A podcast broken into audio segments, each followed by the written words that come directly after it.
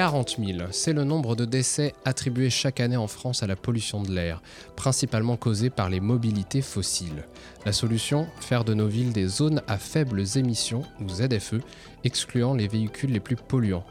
Mais en l'état, c'est bien plus facile à dire qu'à faire. Le dernier dossier du magazine d'Actu Environnement détaille toutes les difficultés liées à la mise en place de ces ZFE et Nadia Gorbatko vient nous en donner les clés.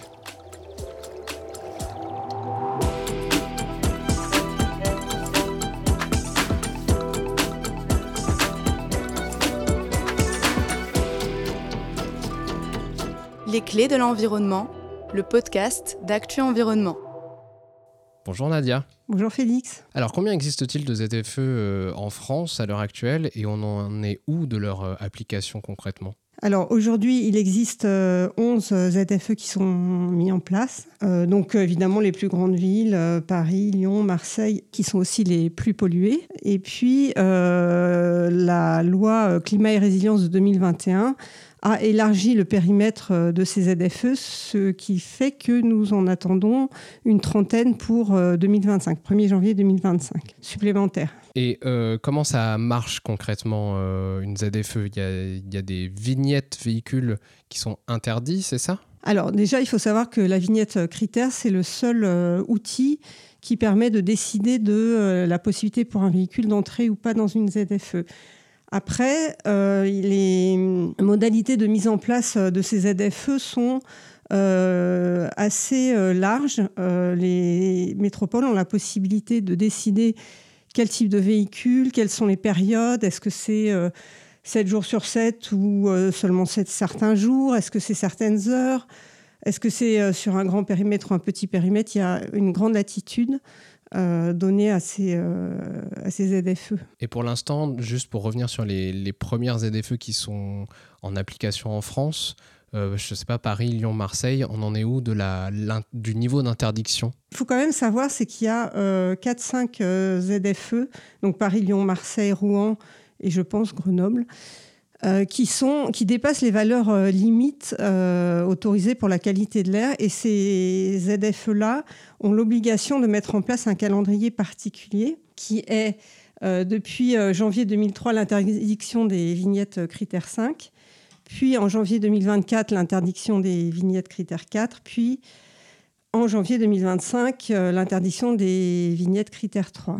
Alors il y a certaines métropoles qui ont devancé euh, l'application. Euh, Lyon avait prévu en 2026 d'interdire euh, les critères 2 pour tout le monde, mais revient à 2028. Donc voilà, on a vraiment des, modalités très différentes. On comprend bien, à, la fois dans ce que tu dis là, des, des, reports, d'introduire certains niveaux d'interdiction. et puis en introduction, on disait bien que c'était bien plus facile à dire qu'à faire, cette solution des ZFE. C'est quoi les points de blocage? Ils sont euh, extrêmement nombreux. Euh, en fait, la complexité des ZFE vient de euh, plusieurs paramètres, dont un qui est que c'est une question de santé publique, donc qui est du ressort de l'État et de la loi, des lois qui sont du ressort de l'État, mais que l'État a délégué aux collectivités les modalités de mise en place de ces ZFE il y a déjà une dichotomie entre euh, ce qu'il faudrait faire au niveau euh, global et euh, ce que les métropoles ont envie ou peuvent faire. Donc ça, c'est le premier point de blocage. Du fait de cette latitude de modalité, les ZFE sont extrêmement différentes. Donc en fait, personne ne s'y retrouve. Il y a des gens à Paris qui sont critères 4 et qui ne, ne le savent pas, qui ne savent même pas que c'est interdit en fait, par exemple. Donc il y a vraiment, euh, euh, au-delà de cette complexité, un manque de pédagogie.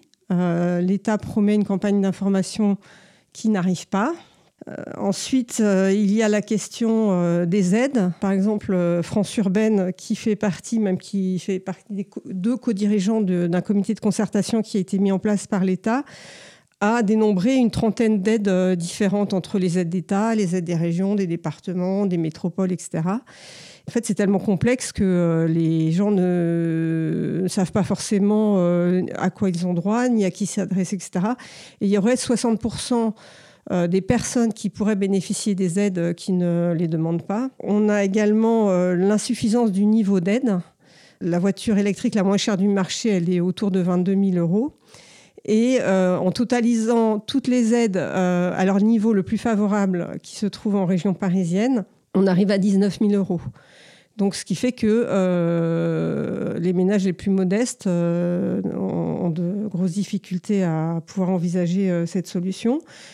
Autre problème, les véhicules qui seraient proposés en alternative, donc les véhicules électriques voire hydrogène, ne sont pas encore sur le marché des niveaux, enfin des prix euh, acceptables. On a une absence d'alternative euh, en transport en commun euh, dans beaucoup de périphéries pour accéder aux métropoles.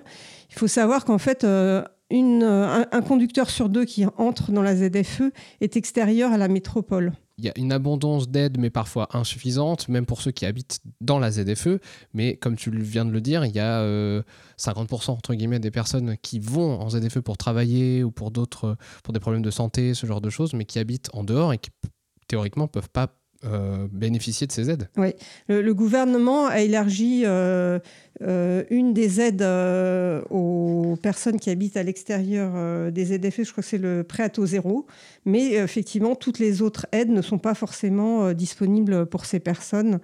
et donc, c'est vraiment très compliqué pour ces personnes extérieures qui peuvent venir de 40, 50, 80 kilomètres et euh, qui sont souvent des personnes avec des revenus plus modestes.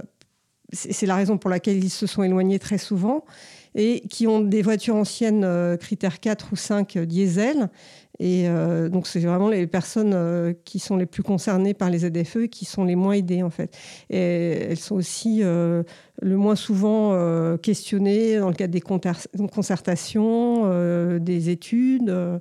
Bon, par exemple, Lyon, ils, ont fait beaucoup de concertations, mais beaucoup pour leurs propres habitants. Donc, ils passent un petit peu sous les radars, ces gens, ces personnes extérieures. Et puis, sans compter sur ce qui concerne un peu tout le monde, c'est-à-dire le frein, on va dire, euh, culturel et psychologique, j'imagine. Enfin, ça fait un siècle qu'on se déplace euh, en voiture euh, individuelle, etc. Donc il y a un, énorme travail de fond à faire en plus de, ces ZFE, de ce problème de ZFE. Mais comment on peut parvenir à redresser la barre? Parce que comme on l'a dit encore une fois en introduction, l'impératif, il est... Enfin, il est là, il est urgent, il est imparable, quoi. Bon, déjà, c'est euh, d'élever le niveau des aides et de l'élargir à un périmètre euh, beaucoup plus important. Euh, de proposer des garanties de l'État pour faciliter aussi l'octroi de prêts aux personnes qui sont plus en difficulté. Il y a aussi l'idée qu'il euh, faudrait proposer un guichet unique ou un numéro de téléphone unique ou, euh, ou organiser des permanences dans les quartiers avec des associations, par exemple, qui seraient euh, délégataires pour expliquer les, les, aides et aider les personnes à monter leur dossier. Il y a aussi la question du marché de l'occasion. Il faudrait favoriser la revente des véhicules électriques pour euh, avoir un marché de l'occasion. Euh, par exemple, ça pourrait être des flottes d'entreprises qui pourraient être renouvelées ou proposées euh, aux salariés. évidemment, il y a toutes les solutions alternatives qui sont le covoiturage, par exemple. après, il y a aussi le développement, évidemment, de transports en commun supplémentaires. Donc là, actuellement, il y a une loi qui est étudiée pour développer les, services express régionaux. Et euh, à l'intérieur de, ces propositions, il y a celle, par exemple, de créer des quarts de ligne express sur des voies, par exemple, euh, dédiées. Euh, ce qui serait plus rapide, moins cher.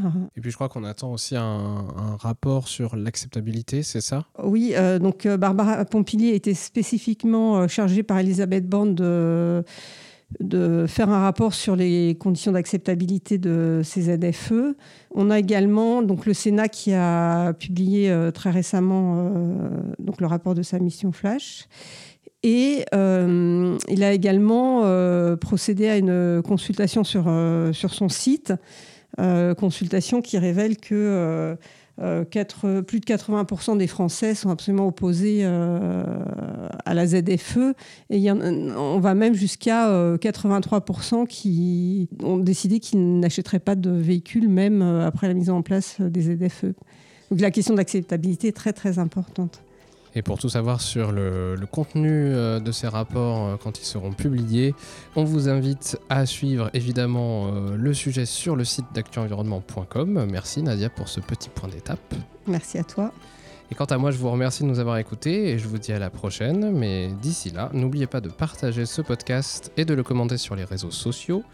Vous pouvez même nous poser des questions, enfin poser des questions à Nadia plutôt, avec le hashtag Les Clés Podcast. Et si vous souhaitez vous abonner à toutes nos actualités et recevoir notre magazine, vous pouvez profiter de 20% de réduction avec le code Les Clés Podcast sans accent tout attaché.